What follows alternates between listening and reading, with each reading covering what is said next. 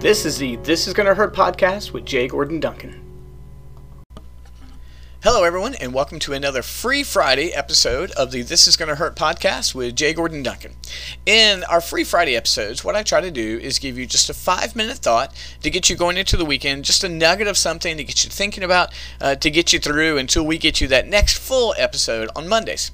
Today, I want to talk about an aspect of faith uh, back in 2010, I preached a sermon series on the book of Ruth.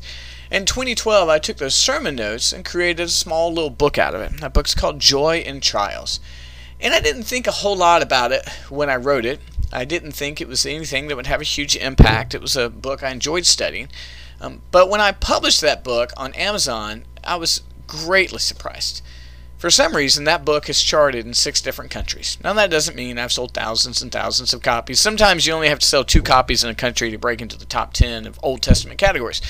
But I think what really went on there is the topic of how do you find joy when you're struggling? How do you find joy in trials? I think that resonated with a lot of people.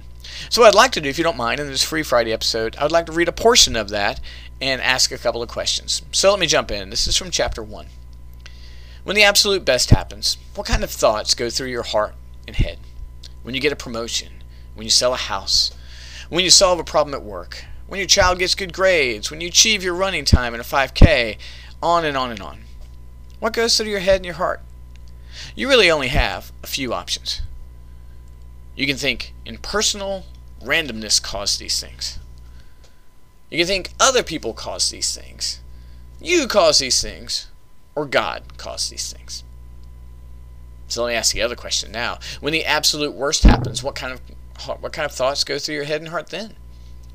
When you get sick, when you lose a loved one, when you lose a job, when you bounce a check, what goes through your head and heart? Well, it's the exact same options. Impersonal randomness caused these things. Other people caused these things. You caused these things. Or God caused these things. Typically, if you have faith in God, when things go well, you want to thank Him. We say, Thank you, God, for giving me this raise, or Thank you, God, for letting that officer not give me a ticket. But when things go poorly, well, that's a different story. We might yell at God, Why did you cause this to happen? We might yell, Why didn't you stop this? Maybe we blame ourselves for making a mistake. Maybe we blame someone else or some impersonal force in the universe. The million dollar question, though, is this can you call God blessed and thank Him for every and any circumstance in your life, whether good or bad? If you feel like God is good and just and not only in control, but actually decreed the circumstances will happen, it's possible. If you feel like God is not in control and does not decree all things will happen, you either get mad that He didn't do something or you're left to mumble catchphrases like, well, God has purpose and plan in everything. Well, the scriptures speak about God having a purpose and plan in everything. However, I'll tell you this though. If God did not ordain and decree all things to happen, saying he has a purpose and plan reduces him to a cosmic janitor that runs around and cleans up our messes. The book of Job offers a lot of insight into the way that God interacts with us and sums it up well. Job says this in Job 23:13. But he is unchangeable, and who can turn him back? What he desires and decrees, that he does. God is not frustrated or restrained by anything, much less weak creatures like us. God does have a purpose and plan for everything, His and only His.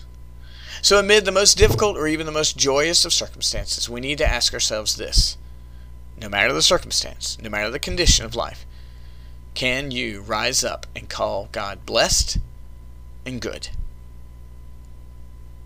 Friends, I hope you can. The rest of the book, Joy in Trials, is about Ruth and how she has to do that very thing. And in it, we see some incredible examples and incredibly challenging circumstances where we need to ask that same thing. Do we believe God is so good that no matter what happens to us, we'll call him good? I hope you can. And if you can't right now, I pray that you'll have the faith to ultimately call him good. Friends, thank you so much for listening to our free Friday episode. Uh, we have our longer form episodes every Monday and our free Friday, excuse me, free Friday, five minutes on Fridays, obviously. If you would like to read the book Joy in Trials, you can find it at Amazon. Because of the name Joy in Trials, which shows up in a lot of titles, to find it, you're going to need to type in Joy in Trials Ruth or perhaps Joy in Trials Gordon Duncan. But either way, you can find it in both paperback and in Kindle format. If you do get it, I hope you enjoy it. And if you like it, please let me know. Thank you to everyone who listens to the This Is Gonna Hurt podcast. And we look forward to talking to you again on our long form podcast on Monday. Thanks so much. Talk to you soon.